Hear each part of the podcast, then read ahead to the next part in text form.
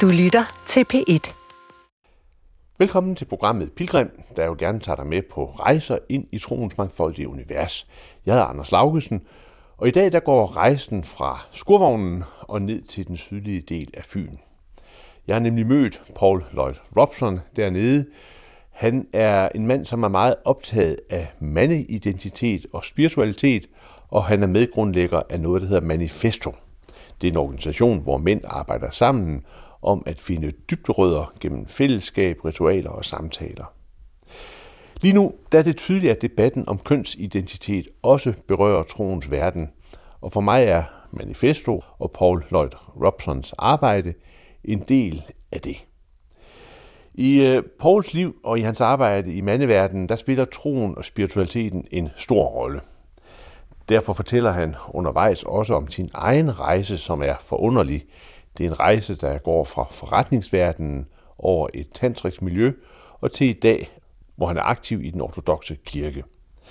Sidste udsendelsen skal vi i øvrigt også kort møde Pauls kone Laura.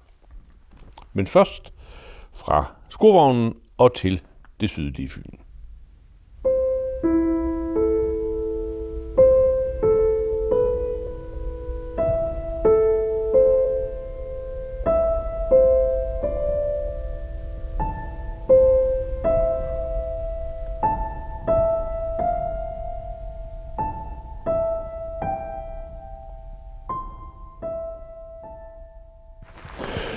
Paul Robson, jeg har øh, standset bilen hernede på Sydfyn, ja. øh, i nærheden af Forborg, og øh, er så kommet til det mest vidunderlige sted, bindingsværk, stråtag, ren idyl, og så masser af plads. Ja. Her flyttede du for ikke så længe siden ned sammen med din kone, ja. byttede en københavner-tilværelse ud med en tilværelse på Fyn. Yes. Ja. Ja, vi er simpelthen kommet fra en lille lejlighed på Nørrebro, uh, lige ved siden af Folkets Park, uh, og uh, fandt det her sted og blev forelsket, uh, og mange forskellige ting i livet er sket, uh, der gjorde, at, uh, at vi valgte nu. Uh, vi har talt om det i så mange år, at vi vil gerne komme væk fra byen mm. og, og have et andet slags liv med plads og ro og fordybelser. Uh, og fællesskab, også sådan fællesskab, der er holdbart på lang tid. Mm. Så man kan bytte 60 kvadratmeter for hvor mange kvadratmeter er her? Ja, så stuehuset er 300 kvadratmeter. Mm. Vi har omkring 350 meters uh, kontorplads, og så ja. over 2.000 kvadratmeters uh, sådan rigtig godt i standsat lagerbygninger. Ja. Så har vi simpelthen 2,5 hektar jord ja. uh, med lige nu 10 får, uh, og, og de, de bliver flere altså selv. Altså, de er allerede fordoblet. Ja. Um, så, så rigtig meget plads. Vi, vi skal ikke være landmænd, men, uh, men ja, jeg synes, men alligevel, så, så man, man kan lave nogle bytter for øjeblikket, byttehandler for øjeblikket, der, ja. der vi noget. Ja, og vi, vi, vi sparer simpelthen en million kroner på den handel uh, i forhold til 63 kvadratmeter meters lejlighed til, til det her sted. Det er en million kroner billigere. Nå, det, det, er ikke, det er ikke et forsøg på at lave hammerslag, det her. men men øh, når øh, jeg tager ned, så er det fordi, øh, øh, jeg er blevet opmærksom på, øh, at du har været med til at lave noget, der hedder Manifesto, mm. som altså handler omkring mænd, identitet og på en måde også spiritualitet. Mm. Øhm, kan man sige, at du har kastet over arbejde med, hvad det egentlig betyder at være mand? Ja, det, det kan man helt klart sige. Uh, det, det var en af de grundlæggende spørgsmål, da vi startede op. at spørge, hvad betyder det i dag at være mand uh, i, i det samfund, vi bor i? Uh, og det andet spørgsmål, vi havde i virkeligheden, det var helt fra starten af, hvordan tager vi ansvar selv som mænd? Uh, mm. så, så det startede simpelthen mig og to venner. Uh, en er en filosof, uh, som bor i Sverige, og den anden var en professionel danser. Uh, jeg, er, jeg plejer at kalde mig selv som political, uh, statskundskaber, som er gået renegade eller noget i yeah. den stil, som er gået uh, af sporet fra det normale statskundskaber stige. Um, men vi, vi synes, vi, vi havde meget godt uh, samtale omkring det her emne, uh, og vi valgte så at, at reservere et sted, uh, sådan en event venue, mm. hvor, vi, hvor vi inviterede de mest inspirerende mænd fra vores netværk hver især, uh, og fik samlet 30 gutter, og vi låste os selv ind i det her sted i, i 48 timer uh, med de to spørgsmål, uh, som vi skal undersøge, uden at have en plan for, hvordan vi skulle. Uh, og ja, det er så blevet til manifesto. Men, men, men, men hvorfor er det nødvendigt at undersøge, hvad det siger at være mand i dag? Ja, men jeg tror, at man skal bare læse en avis uh, for, for at se, uh, at der opstår um, en et behov for at grave dybere og få en dybere forståelse for det. Um, det er uh, selvfølgelig den sådan, feminisme opstået først i, you know, tilbage uh, for mange år siden uh, og, og har udfordret vores forståelse af vores samfund og forhold mellem mænd og kvinder. Um, og, og så har det været utrolig mange forskellige strømninger, som har påvirket det. Um, og, og vi synes, det var vigtigt, at, at vi som mænd sådan, kan, kan kigge indad også og, og dybe nedad og, og finde ud af, hvordan kan vi tage ansvar uh, for os selv og for dem omkring os, uh, mm. for at, at kunne svare på det spørgsmål. Ja. Ja. ja, og nu siger du kigge indad og kigge dybt nedad, fordi mm. det er jo så det, der på en måde bringer mig øh, her på besøg øh, hos dig. Øh, fordi det er jo ikke kun et spørgsmål, så vidt jeg kan se, om at finde sådan roller og overfladisk identitet. Det er jo et spørgsmål om at grave helt ned ja. til næsten det mytologiske niveau. Ja. Ikke? Altså, hvad vil det sige egentlig at være mand, ikke? Ja. Ja. Urkræfterne. Ja, det, det er måske det næste spørgsmål efter, hvad vil det sige at være mennesker? Ja. og hvad vil det sige at uh, hvad, hvad er bevidsthed? Mm. Alle de ting er vi nødt til at relatere os til. Men, men det er klart, det er en kamp om, hvad det er for nogle mytologier, hvad det er for nogle historier, som vi definerer os selv fra ja. uh, i, i vores samfund i dag. Um, og og you know, det, det har været for mig, det, jeg, jeg anede ikke, uh, hvor stort et spørgsmål det var, da vi, da vi startede med at stille det her. Um, men det er noget, som man kan, man, mm. som fører til alt, alt andet. Ja. Um, og ja, det er ikke bare en overfladisk identitet, når nu synes jeg, at jeg er sådan og sådan, mm. men det, det handler om de dybere mysterier, som både kigger på sådan den videnskabelige neurofysiologiske forskning, men også inden for religioner mm. og tro, sådan visdoms uh, uh, sådan skrifter. Og sådan, ja. nu, nu, nu står vi jo sådan her i et øh, gammelt landbrugsområde, ja. og der er en kornvogn, der står derovre, og der, jeg tror også, der ligger der står en have og en gammel plov, der i hvert fald ikke kan bruges med en gang. Så man kan sige, for ikke så lang tid siden, måske for 50 år siden, så var det her et øh, landbrug, ja. der fungerede, hvor mm-hmm. man blev født ind i nogle sammenhænge, man fik ikke bare en identitet, men som mand fik man også lov til virkelig at bruge hænderne mm-hmm. og kroppen. Mm-hmm. Ikke? Altså, ja.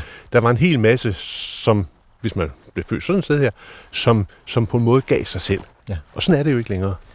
Ja, så man kan i hvert fald sige, at mange af de traditionelle roller, som mænd har haft, ja. har vi efterhånden fundet teknologi, der kan overtage for os. Ja, og, og, og flytte ind til byen. Og, og flytte ind til byen, ja, lige præcis. Så, så en stor del, I mean, hvis du kigger på alle menneskets historie, langt de fleste mænd er blevet sådan, internet er blevet sådan krigere, mm. og vi sendte hinanden ud på, sendt mænd ud på markerne med økser og svær til at slagte hinanden.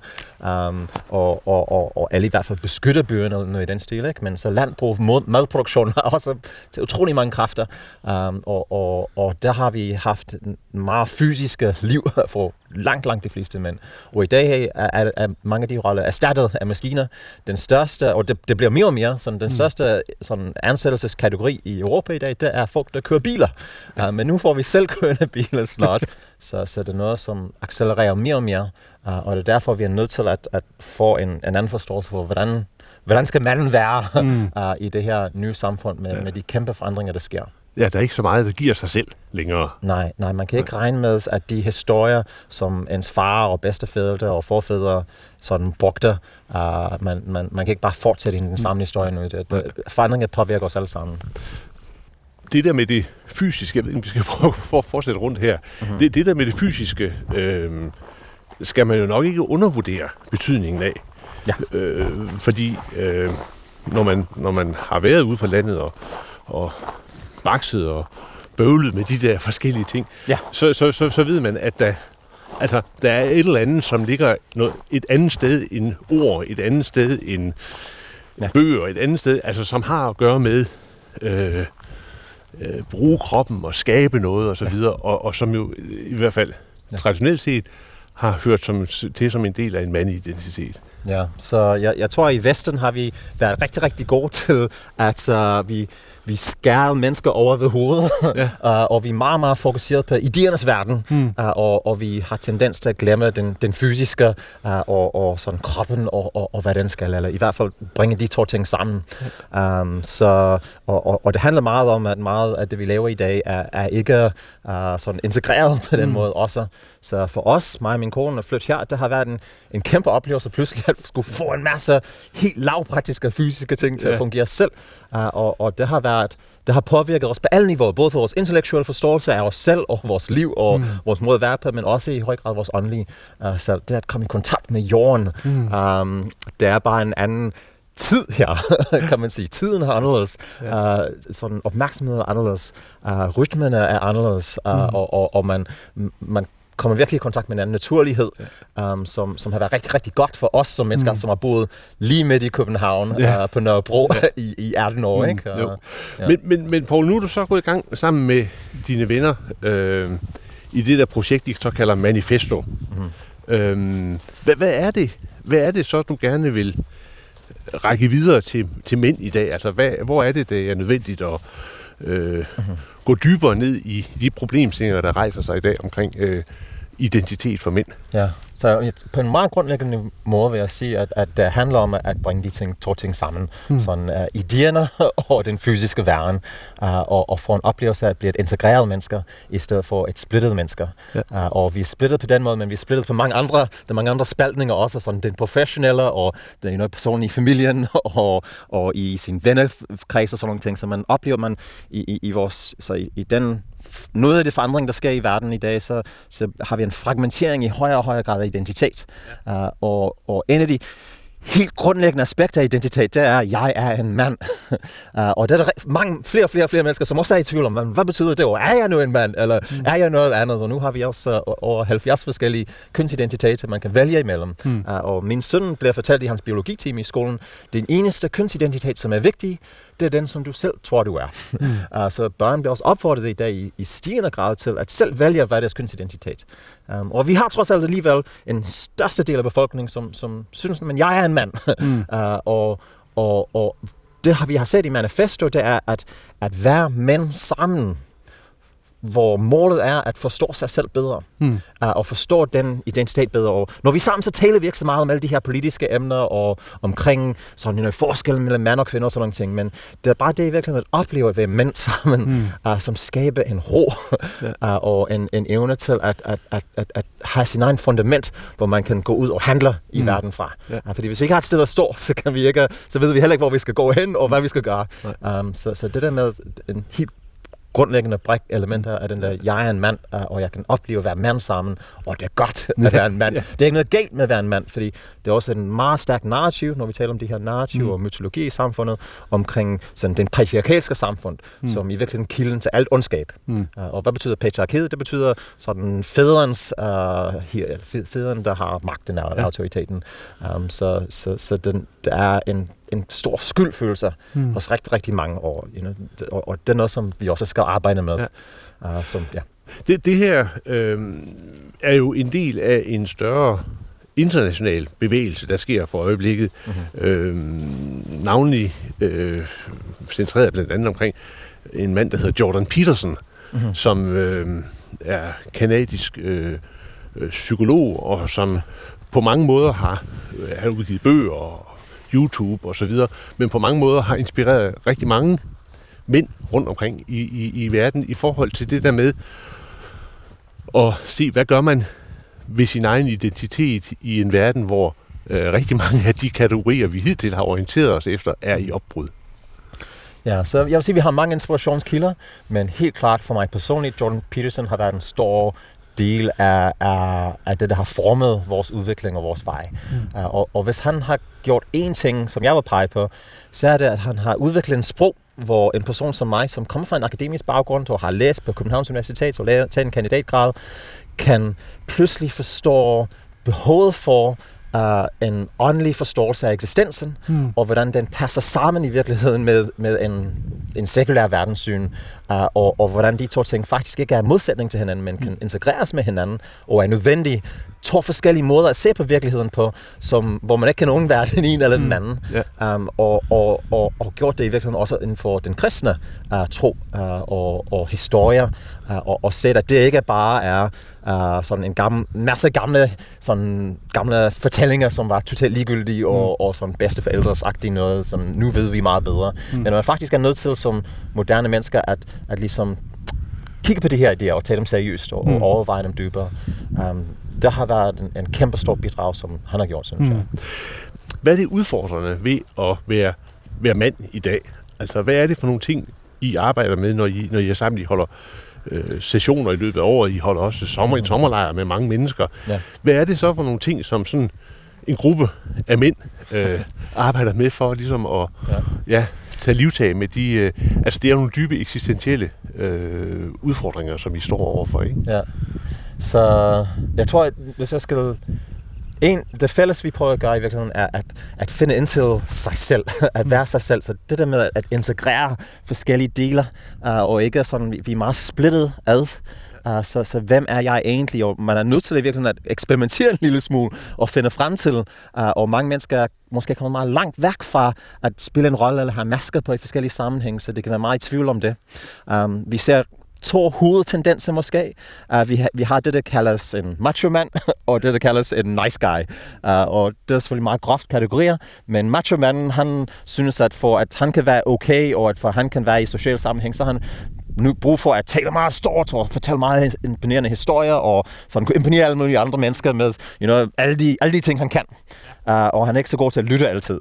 Uh, og, og, og det kan gøre, at han ja, nogle gange bare ikke er opmærksom på andre mennesker, og, og typisk har overfladiske forhold, som den mangler en autenticitet eller en intimitet i mange af hans forhold. Nice Guy på den anden side, han har meget taget ind hele den her kritik af den patriarkalske samfund. Uh, han er måske vokset op med en feminist mor, uh, eller han har haft en far, som har været lidt fraværende, og han har ikke haft stærkere mandlige rollemodeller. Um, så han kan være en tendens til, at hele hans eksistens handler om at passe ind uh, under andre menneskers behov. Uh, og det gør, at han så vil bruge rigtig meget tid og energi til at være opmærksom på andre mennesker, um, og ofte tage for meget på sig selv, som igen er en ideal, han prøver at leve op til, en super-ego, sådan ideal. Uh, det gør, at han glemmer faktisk sit eget behov, uh, og, og der kommer så en kunstighed over det. Han laver det, vi kalder covert contracts, som er sådan aftale, skjulte aftale med andre mennesker, som ikke bliver sagt tydeligt, men det er sådan lidt, jeg, gør, jeg, jeg, jeg siger ikke noget dårligt om dig, hvis du ikke siger noget dårligt om mig, og øh, det, det bliver så en meget kunstig måde at leve på i, i virkeligheden, som kan føre til meget materiel succes i vores samfund i dag. Uh, og mange af de mænd, vi ser i de, mange af de ledende poster mange steder, har den her måde sådan skjule sig og passe ind. Men, men det kan... Ja, det, det, det, han mangler sit eget hjerte og sjæl og, og, og ja, sig selv med i det. Og, og I forsøger så måske at lave en, en, en ny mandetype? Ja, så, så vi har en stor, vi kalder det, så, så en af de ting, når man laver det her mandarbejde, det, er, at man finder ud af meget hurtigt kraften af ritualer. Mm. Og hvor meget ritualer er utrolig vigtige bare for alle mennesker. Uh, og hvordan de findes faktisk alle steder i samfundet. Uh, men vi kalder den bare ikke ritualer mere. Um, så, så vi ser som det, at, at det at gå til en fodboldkamp er en ritual, hvor det i virkeligheden er en krig, som bliver sådan, you know, i, i scenesat. Uh, og, og, og det findes i utrolig mange andre forskellige steder. Men det at arbejde med um, bevidste ritualer, uh, og skabe ritualer for mænd, som, som giver mening uh, og kan bruges til at, at, at, at bringe mennesker sammen og forstå sig selv på en bedre måde, er, er meget vigtigt. Så, så det vi laver er en initiering, som er en, en, en ritualsk proces. Uh, det hedder Rite of Passage. Der er en masse forskellige litteratur, der er skrevet omkring det her. Alle sammen har Rites of Passage. En ægteskab, et bryllup, et Rite of Passage. Et, overgangsrite. Et, et overgangsrite, ja, lige præcis til den danske ord. Um, så, så, så vi laver en overgangsriter for, for de her mænd, og det hedder The Death of the Patriarchs. Hmm. Um, og, og, og den måde at, at sige, at vi ser den her narrativ i samfundet, og den er langt den mest dominerende samfund, uh, narrativ, alle politikere, alle sådan, som de store virksomheder, uh, you know, sådan, uh, er, det, hvis du læser i medierne, så er den, der bliver overtalt meget ind i, og vi kan ikke komme væk fra det. Og der er den patriarkalske samfund som kilden til mange af de problemer og udfordringer, som vi ser i dag med grådighed og you know, misbrug af miljø og sådan nogle ting. Så vi, vi tager den ritual, og vi, vi siger, okay, vi, vi følger den historie, vi følger den, den fortælling, og uden at jeg vil sige så meget, så, så, så, så slår vi patriarkerne ihjel. Hmm. uh, fordi som råden, så vi, vi, og, og det er noget, som alle stammersamfund har gjort også, man, man finder det, der hedder en scapegoat, en, hmm. uh, ja, ja, ja. en sundebuk, ja. uh, og man, man giver skylden til sundebukken. Nogle mennesker vil sige, helt MeToo, sådan, har også været sådan en, lidt en, en sundebuks-ritual eller noget i den stil. Og så oplever vi hvordan er det på den anden side af den oplevelse? Mm. Fordi nu har vi slået dem ihjel. Hvem er så dem, der nu har magten? Ja. Nå, men det er os, der har det. Nu er det os, der har ansvar. Så selvfølgelig det her er en iscenesat uh, sådan rollespil på en eller anden måde. Men, men, men, så, men, men så begynder vi at tale virkelig meget om, okay, men hvad betyder det så for os, når vi er kommet af med den der vrede, vi har, mm. imod det, der er gået forud for os. Um, og der er masser af vrede. Når man skaber en plads, hvor folk kan udleve det, så, så er der rigtig, rigtig mange stærke følelser, der kan komme frem. Um, og, og så begynder jeg at kigge meget mere realistisk på en ny mm. måde, hvor vi ikke har den følelsesmæssige påvirkning der, okay, men hvis jeg nu skal tage ansvar for mit liv og for dem omkring mm. mig, og for, for you know, hvad vil mit råd være til Jeff Bezos, eller til Mette Frederiksen, eller til hvem du er, i stedet for at jeg you know, skal, mm. skal pege på alle de andre problemer, som skaber problemer uden for sig selv, men hvis jeg nu skal begynde at tage ansvar for mm. det, der tættest på mig selv, ja. hvordan vil jeg gøre det? Mm. Uh, så. Men, men er, det, er det så på en måde et opgør, også med det patriarkalske, som, som I laver i jeres øh, arbejde med at finde nye dybde mandebilleder. Øh, og så kan man jo sige, jamen så ligger det vel meget godt i forlængelse af det, der i det hele mhm. taget sker også i, øh, i øh, ja, MeToo-bevægelser og så videre. Ja, ja jeg, vil, jeg vil sige, en opgør med det patriarkalske, uh, det mangler lidt en sans for uh, historiens storhed på nogle måder. Så hvis man skal bruge et ord, jeg, jeg, jeg, jeg, jeg tror et ord, der måske kunne passe meget godt, det er kaldt postfeministisk, mm. uh, det vi har, fordi feminisme har været en reaktion imod noget, som de så som råden til ondskaben, men man har manglet måske et, et, et positiv version for, mm. hvad det er, man i virkeligheden gerne vil skabe. Ja. Så, så det vi har i stedet for, er at sige, okay, men det der med mænd, der har magt, mm. det kommer ikke til at forsvinde på nogen tidspunkt snart. Det er også mange kvinder, der har magt, og det kommer heller ikke til. Så vi har en matriarki mm. og en patriarki patriarkat. Uh, og, og begge to eksisterer, og egentlig sådan hvis, you know, sådan stærke mænd og stærke kvinder, det, det er godt. Mm. Det modsætning, det vil være svage mænd og svage kvinder. Det har vi ikke lyst til her. Mm. Så, så det kommer altid til at være folk. Hierarkier er indlejet i virkeligheden. Man kan mm. ikke komme væk fra hierarkier. Uh, så, så vi kan ikke komme sige opgør med patriarkatet. Nej, det kan vi ikke. Det kommer altid til at være en patriarkat. Men hvordan kan vi sørge for, hvad det er for nogle værdier, mm. der præger vores hierarkier? Mm. Hvad er det for noget, der, der gør, at man bevæger sig til toppen, bliver mere bevidst, bliver mere synligt, bliver mere gennemsigtig, mm. uh, og, og at vi kan være enige om, hvad det er, i stedet for det materialistiske, uh, mm. sådan penge, status, uh, ja. og, og sådan nogle ting, der gør, at man stiger i, de der, i, i, i, you know, i samfundets mm. uh, anseelse ja. og, og, og magtstruktur, mm. at, at det baserer sig på noget andet end det. Når, når man sådan ser ind i øh, det billedmateriale, der, der er tilgængeligt. Og nu kan man jo ikke, man kan jo ikke komme med på de der sommerlejre, medmindre man deltager hele tiden. Det er jo sådan lukkede fora, hvad jeg godt forstår. Ja. Men når man ser ind i billedmaterialet, så kan man se, at øh, øh, der er sådan set nogle meget kraftige billeder omkring øh, fællesskab, altså mænd, der går i flok, og sådan, der er sådan, øh, mm. man kan næsten forestille sig vikingehæren på vej til et eller andet, ikke? Ja. Eller øh, nogle billeder af nogle, nogle mænd, der står, og altså man kan se vreden, den simpelthen står ja. ud af, af alle porer i deres krop, de øh, ikke? Ja. Øh, altså, øh, man fornemmer tydeligt, at der er et ikke intellektuelt lag eller nogle energier på spil, eller noget øh, øh, næsten mytologisk for spil, nogle mytologiske kræfter, som bliver, ja. bliver sat i, i, i sving. Er, er det rigtigt sådan set ud af de der billeder? Ja, jeg, jeg vil sige, at når man åbner det rum, man kalder det liminal space, uh, jeg ved ikke, hvad den hedder på dansk faktisk, mm. men, men der er mange, som har beskrevet, hvordan når man går ind i sådan en, et rum, hvor man er adskilt fra resten af samfundet, man har mm. lavet en, en, folk afleverer deres mobiltelefoner, ja. og vi gør rigtig mange ting for at ligesom sige, transportere folk i et andet plads, i et, et andet container i, i, i de you know, 48-36 timer, som vi er der.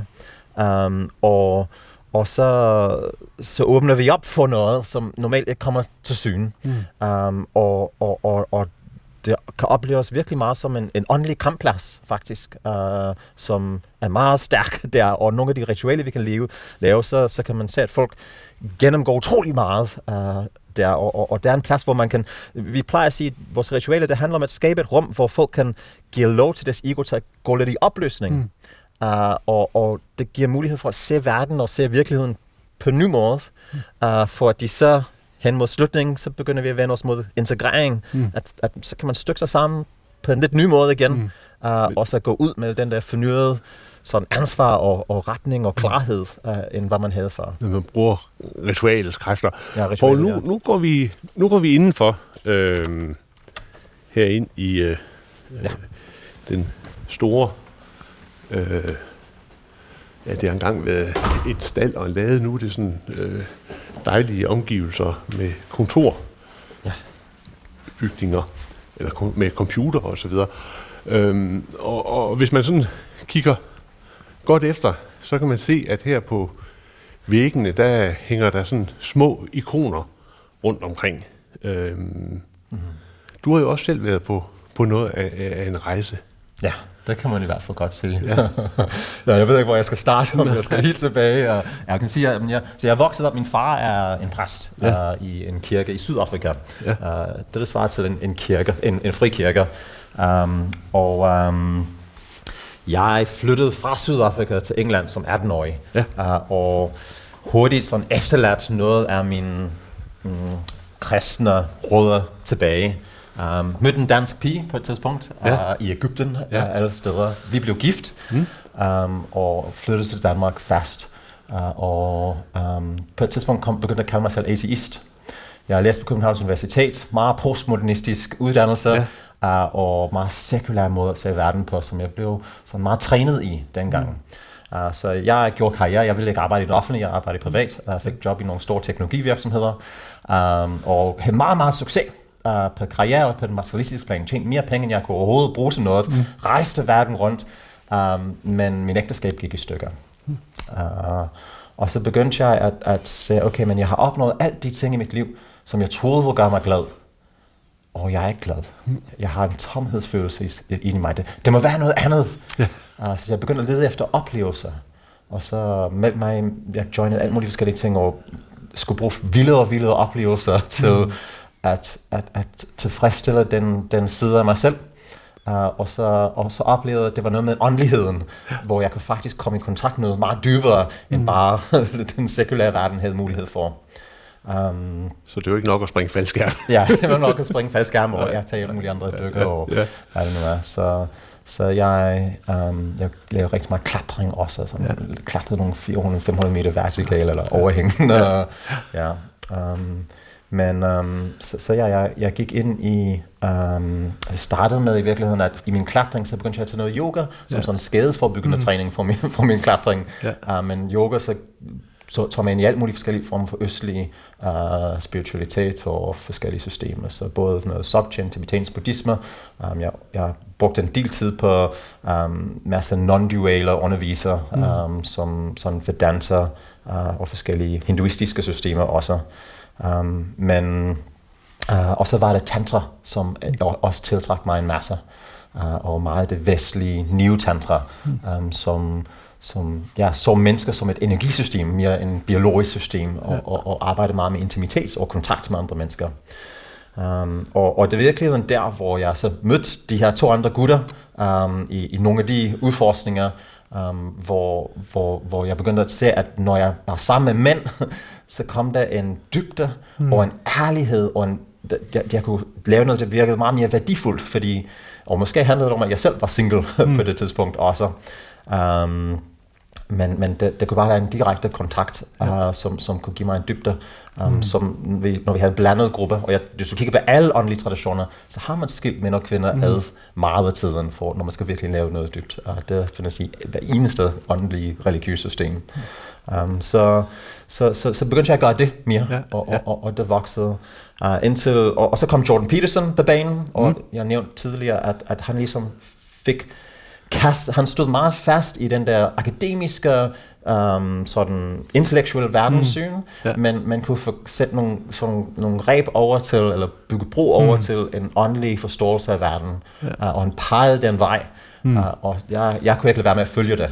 Men, men, men kan, du, kan du prøve at beskrive den der mm, overgang, der er fra det meget fysiske, og det man jo egentlig også forbinder med noget meget macho med at klatre og øh, øh, sætte livet lidt på spil, mm-hmm. og så ind i det, ind i det åndelige, altså her i, i det her tilfælde, altså første omgang, det, det øh, østlige åndelige univers.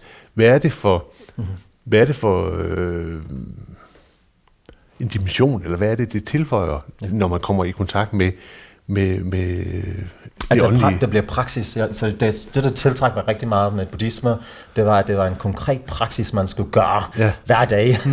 uh, som en del af sin åndelige, uh, pra- sådan åndelige liv. Mm. Uh, jeg synes, at det, jeg var vokset op med for en form for kristendom, det var meget nogle idéer.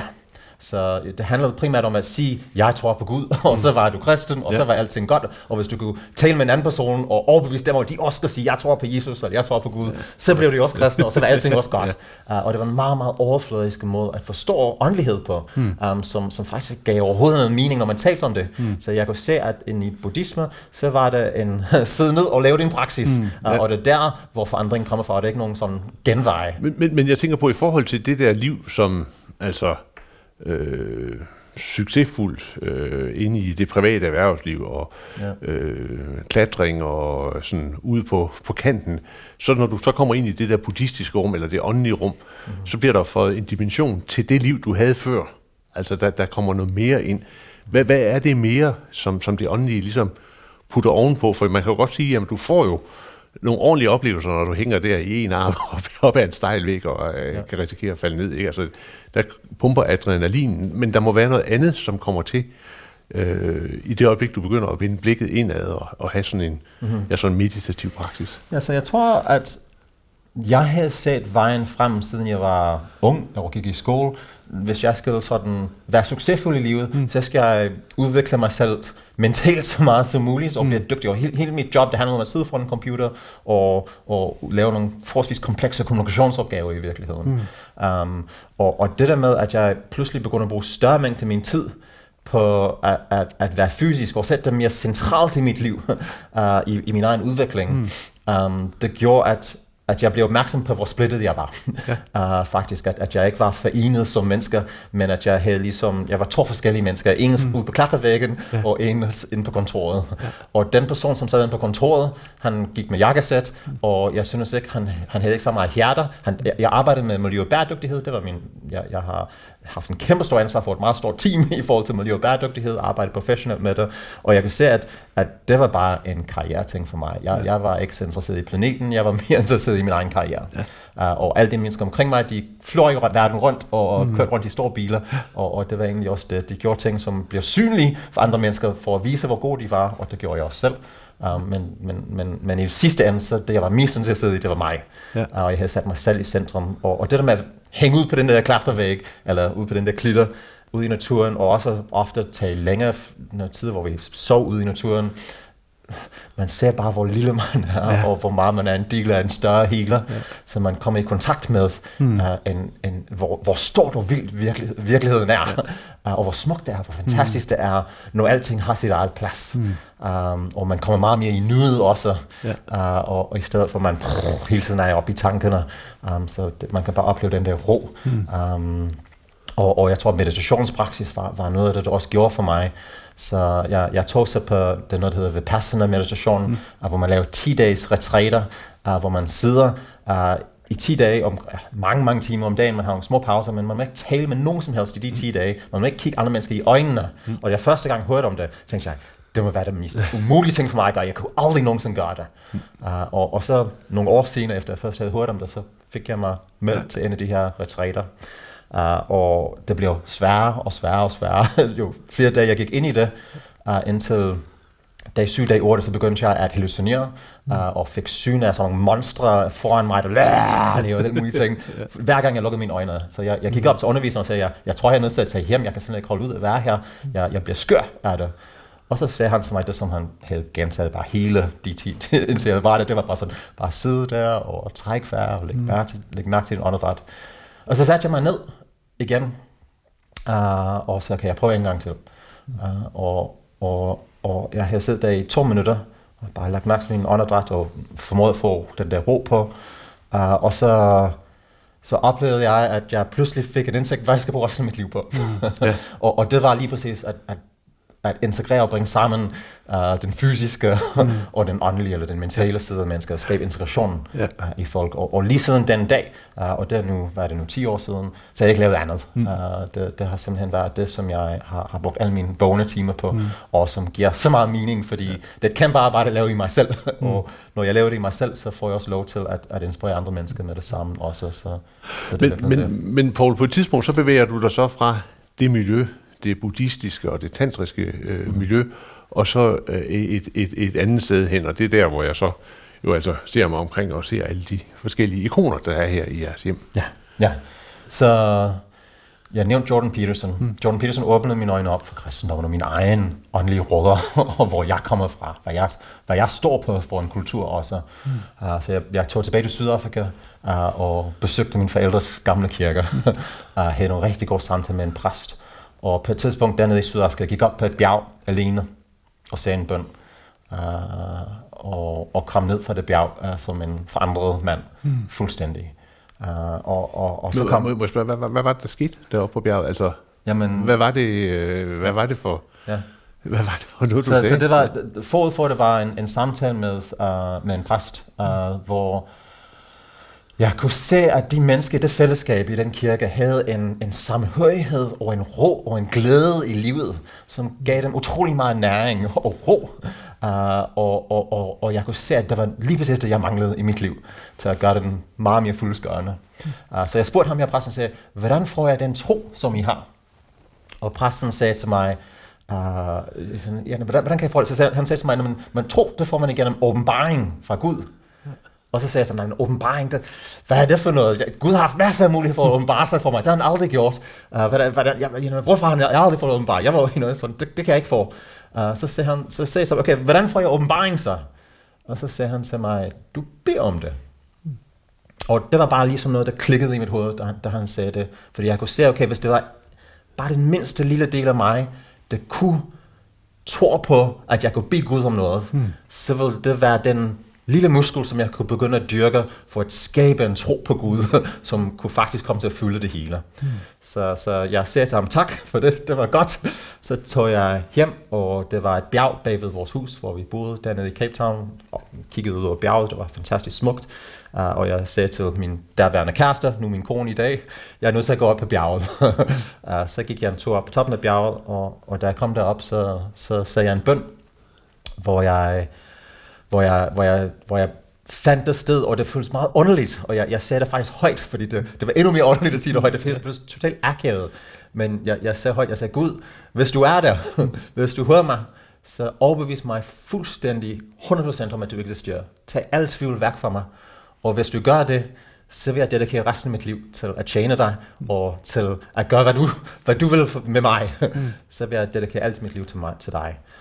Um, og det var ikke engang i en kristen sammenhæng. Min forståelse af, af, af det var bare det var bare Gud som det højeste, mest højeste punkt i en hier- hierarki af godhed, uh, som jeg til. Det var min forståelse på det tidspunkt uh, stadig i dag. Der, jeg havde ikke den mysteriøse også, og det var i hvert fald ikke nødvendigvis bundet sammen med noget som helst andet, religion eller noget i den stil. Um, men men det, den oplevelse, det øjeblik, jeg blev færdig med den bøn, så var det ligesom, at, at jeg det var ligesom at vågne fra en drøm. Mm. Det var ligesom, det var en kontakt med virkeligheden, hvor virkeligheden var fuld med Gud, i stedet for, at det var bare koldt. Ja. I stedet for den videnskabelige atomer og Newtonian uh, måde at stå verden på, så, så var det faktisk, uh, alting var fuld med ånd, og det var alle steds værende, og, og, og jeg kunne ikke komme væk fra det, mm. og, og det var smukt, og det var mm. fantastisk, mm. og det var skræmmende på samme tid, fordi pludselig alt, hvad jeg gjorde, havde mening. Mm. det var en betydning bag alle mine handlinger pludselig. Um, og og, og, og det, var, det var mønstre pludselig mm. overalt. Virkeligheden blev fraktal, og, og, og alting hang sammen.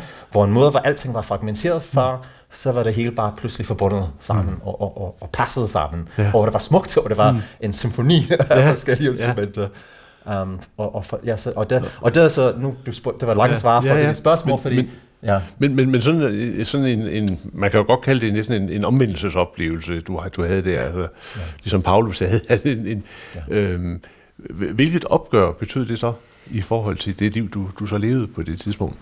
Ja, det var mange ting, men, men jeg kan fortælle dig, at det mest centrale ting, det var, at jeg, jeg tog ned Um, og, og noget, der havde været helt centralt for mig, det var min seksualitet.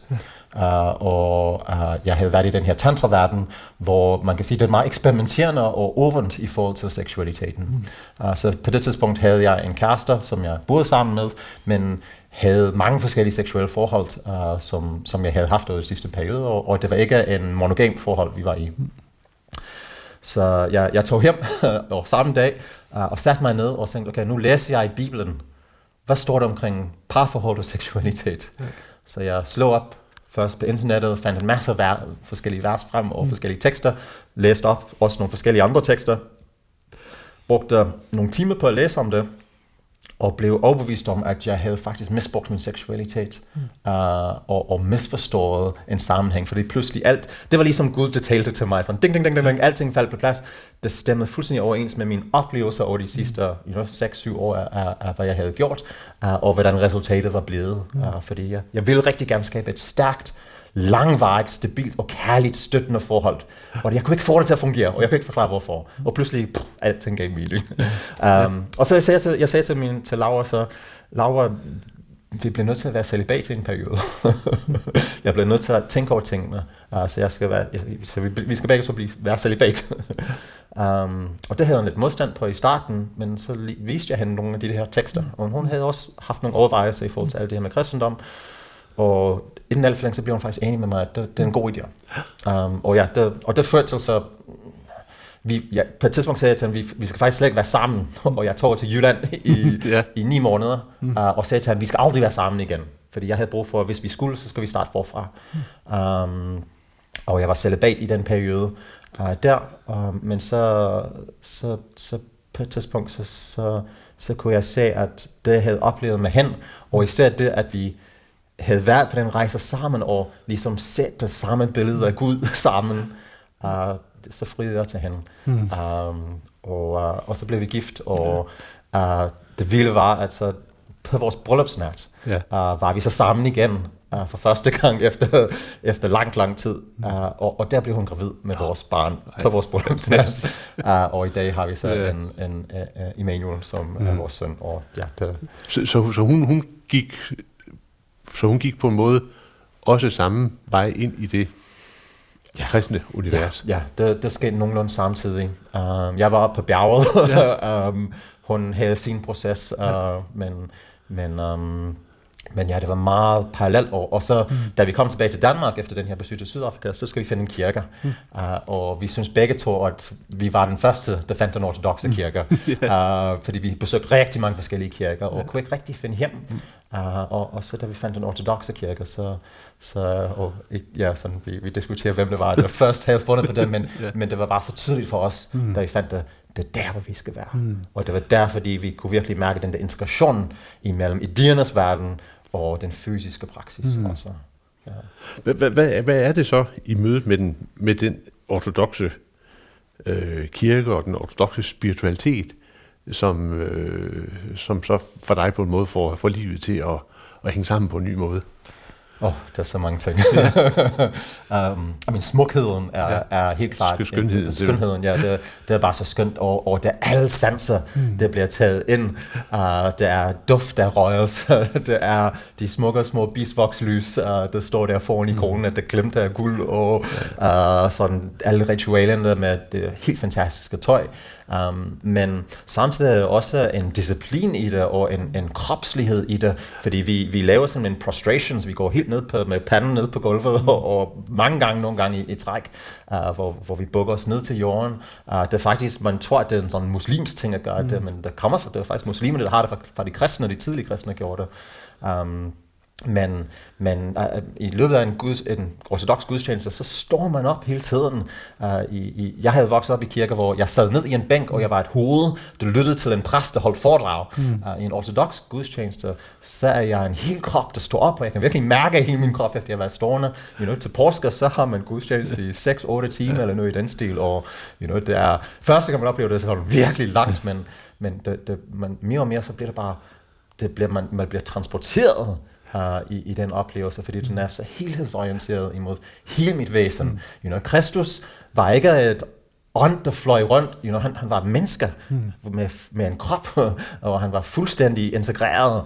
Uh, så, så, så det er for mig den fuld forståelse, som jeg har fået, det er, at, at, at man virkelig you know, åndeligheden skal være 100% integreret med de højeste, luftigste tanker, ja. men også de mest basale fysiske kropsfunktioner, mm. og alt imellem de to ting. Uh, jeg tror, Carl Jung har den der sådan, en, en træ skal vokse op i himlen, så skal ja. den have rødderne ned i helvede også. Mm. Uh, så alle dele af mig som væsen, uh, og alle menneskerne på mange måder har kontakt til det her, og den, mm. den, den ses i, i alle steder i virkeligheden.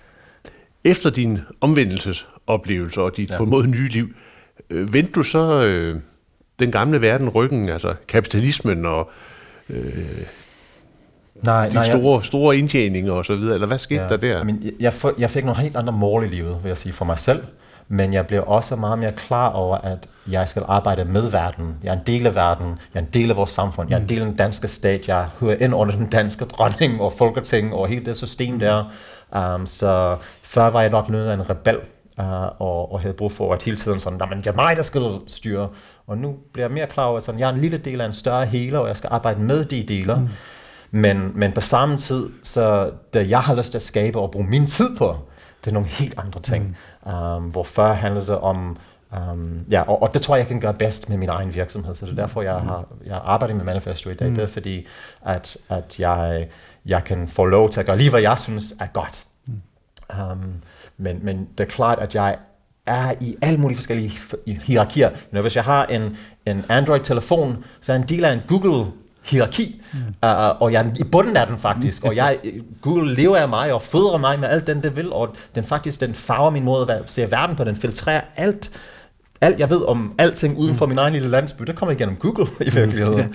Ja. Uh, så jeg er faktisk helt i bunden af den hierarki, og det skal jeg erkende og arbejde sammen med. Jeg kan ikke bare sige, at Google de er bare der, der, der, ondskaben og sådan nogle ting, mm. ikke? Men, men, men jeg er nødt til at være realistisk og, mm. og, og opmærksom på den måde, jeg indgår i alle forskellige sammenhænge i samfundet også. Ja. Mm. Ja, og, og så, så, så det er igen det der med at, at, at skabe et positiv vision, mm. vision i stedet for at bare have, you know, der er virkelig mange meget ondskab og problemer i verden, og det er nemt at pege på alle de ting, der er forkert, mm. og sige, jeg vil gøre det bedre, og følge mig. Mm. Men, men jeg synes, det er en blindhed så overfor, at, at um, you know, vi er nødt til at, jeg, jeg tror meget mere på evolution frem for revolution mm. ja. i virkeligheden. Vi er nødt til at arbejde med det, der er, uh, i stedet for at gøre oprør imod, imod tingene. Når man sådan går ind i øh, en, en ortodox kirke, så øh, øh, kan det jo øh, slå en, at der er præster, og der er biskopper, og der er øh, ofte et overtal af mandlige helgener, og oppe i toppen, der er der Kristus Pantokrator, ikke som verdensherskeren. verdensherskeren. Altså man er ikke i tvivl om, at, at selvom den ortodoxe kirke også er et meget feminint rum, fordi det er den i liturgi og mm-hmm Øh, Maria, Guds mor og så videre, men altså, man er heller ikke i tvivl om, at man kommer ind i en, en form for mandlig, patriarkalsk øh, verden.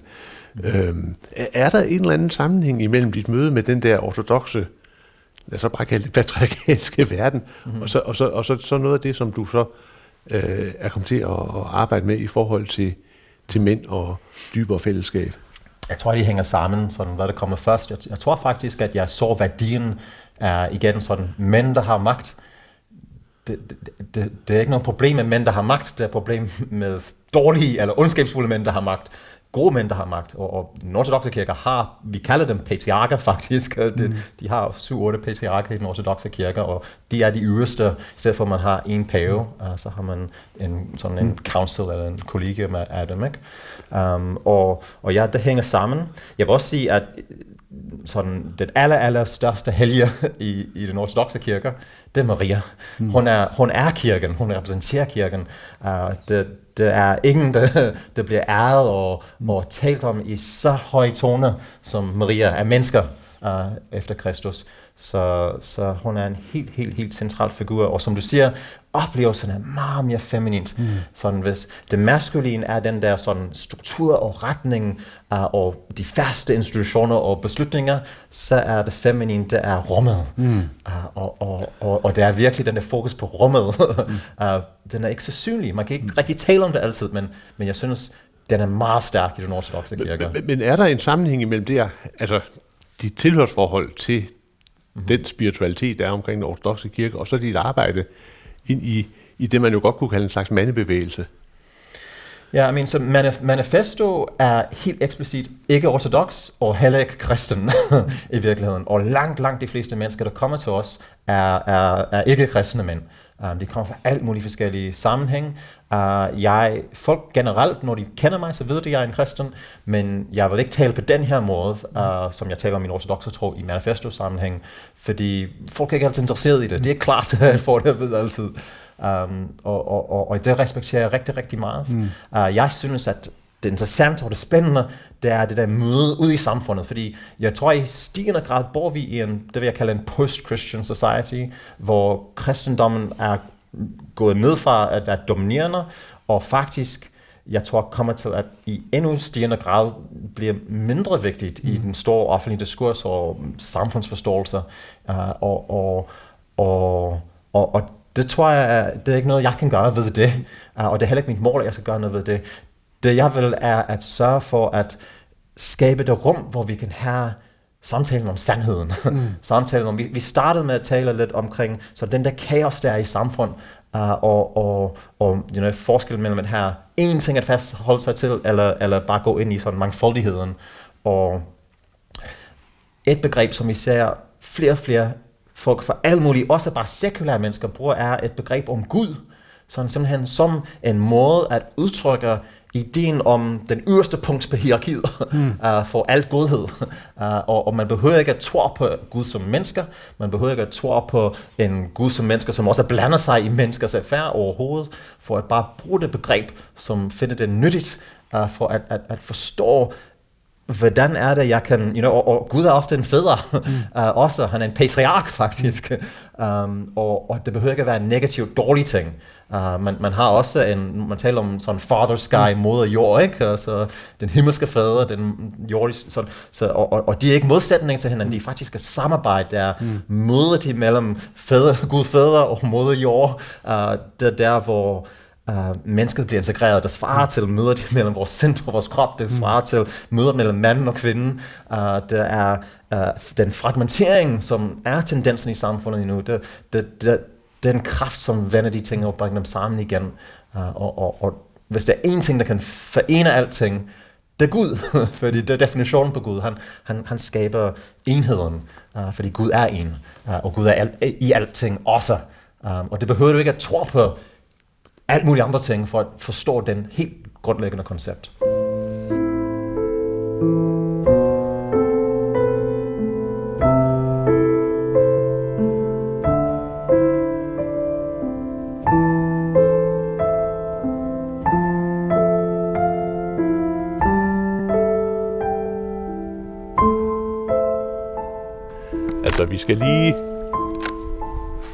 Skal ind og høre okay. din kones øh, ja. Yes, hvad skal vi sige, er, version af... Ja, tak for det, tak yes. for det. Ja. Værk fra kontoret Ja, ja. ja, det er jo igen et fantastisk charmerende sted her. Man kan mærke her den gamle bindingsværk. Og altså, øh, ja, Laura, nu, nu, nu har jeg jo fået øh, Pauls fortælling ja. øh, om arbejdet omkring mandlig identitet, og i også det der med sådan, overgangen fra at have været i et miljø og så til at blive kristen, og så tænker jeg, nu er du her jo. hvordan, hvordan har du oplevet det, det der med i et parforhold og, og gennemgå sådan en øh, forvandlingsproces, kan man jo godt sige, hvor man jo altså er to i det? Ja, hvordan har jeg oplevet det? Øhm, jamen, det har været en, en, en vild rejse, vil jeg sige, fra øhm, hvor vi begge to levede et liv, der var ret kaotisk til at finde retning og ikke mindst mening. Øh, og, og det giver en enorm ro, som gør, at, at selv når der er konflikt eller øh, kaos på nogen som helst områder, så, så øh, er den indre ro bliver der alligevel. Mm. Altså det er ligesom, at vi ved, hvor vi skal hen, og, og, øh, og at vi er hjulpet til at komme derhen. Ja. Øhm, så, øh, så, så det, der er ikke rigtig ord for, hvor, hvor stor en forandring det er, fordi det, altså, det er ligesom være midt ude på havet med en redningskrans, så du kan se, at, øh, at øh, der er hjælp på vej, øh, eller være der uden noget som helst hjælp, og bare oplevelsen af, at man er ved at drukne. Ikke? Så, så, øhm, ja, så det er en meget stor forskel. Nu øh, beskæftiger Paul sig meget med mandeidentitet, og, og øh, altså sådan jo har på en måde også et stort fokus, også i sit, sit, sit professionelle liv, omkring det med mandeidentitet. Hvordan er det at, hvordan er det at være gift med, med en mand, der, der er så bevidst omkring, omkring det der med mandeidentitet? Øhm, jeg vil sige, det, det er jo en gave, men det er jo også en prøvelse nogle gange, ikke? Mm. fordi det, er, vi, det her er jo øh, der, hvor hvad skal man sige, nogle af idéerne eller, eller overbevisningerne bliver prøvet af. Mm. Øh, men, øh, men jeg synes, det er en gave, fordi det grundlæggende så tror jeg på det samme, at vi er forskellige som mænd og kvinder, og vi mm. har nogle forskellige gaver, og, øh, og hvis vi får lov at bruge dem, så finder vi ro i livet. Øh, og, øh, og derfor så at det, at han beskæftiger sig meget med det, jo også, hjælper også mig til at, at blive mere bevidst om, øh, hvad, jeg, øh, hvad jeg er ment til at gøre, og hvad jeg skal. Ikke? Øh, så. så det styrker på en måde også din identitet ind i, i det, din identitet som kvinde? Ja, det gør det bestemt. Ja, det gør det. Og det er, en, og det er dejligt, fordi det, jeg tror, den, den hvad skal man sige, verden, jeg levede i, øh, øh, før vi blev kristne, og før jeg lærte Paul at kende, der var mere sådan øh, de her med det flydende identiteter, og selvom jeg aldrig havde været i tvivl om, at jeg var kvinde, så, så kunne man hurtigt blive fanget ind af de der overbevisninger om, at øh, det kan jeg selv bestemme, eller øh, jeg tror også i, øh, tidligere i mit liv, så var der meget sådan, jeg fik at vide, at jamen, du kan blive lige, hvad du vil. Øh, altså, du kan skabe dig lige den karriere og gøre alt det, du har lyst til. Der er ingen begrænsninger. Øh, men, men der er faktisk nogle begrænsninger, som er øh, vores, øh, i vores øh, køn. Øh, og, og, og, og de er en gave. Det er ikke en... Det er ikke... Øh, det er ikke noget dårligt. Det er, at vi, vi, hvis vi i virkeligheden søger at finde fred, så skal vi ikke prøve at gøre ting, der, øh, der modstrider det, vi, vi kan med vores krop.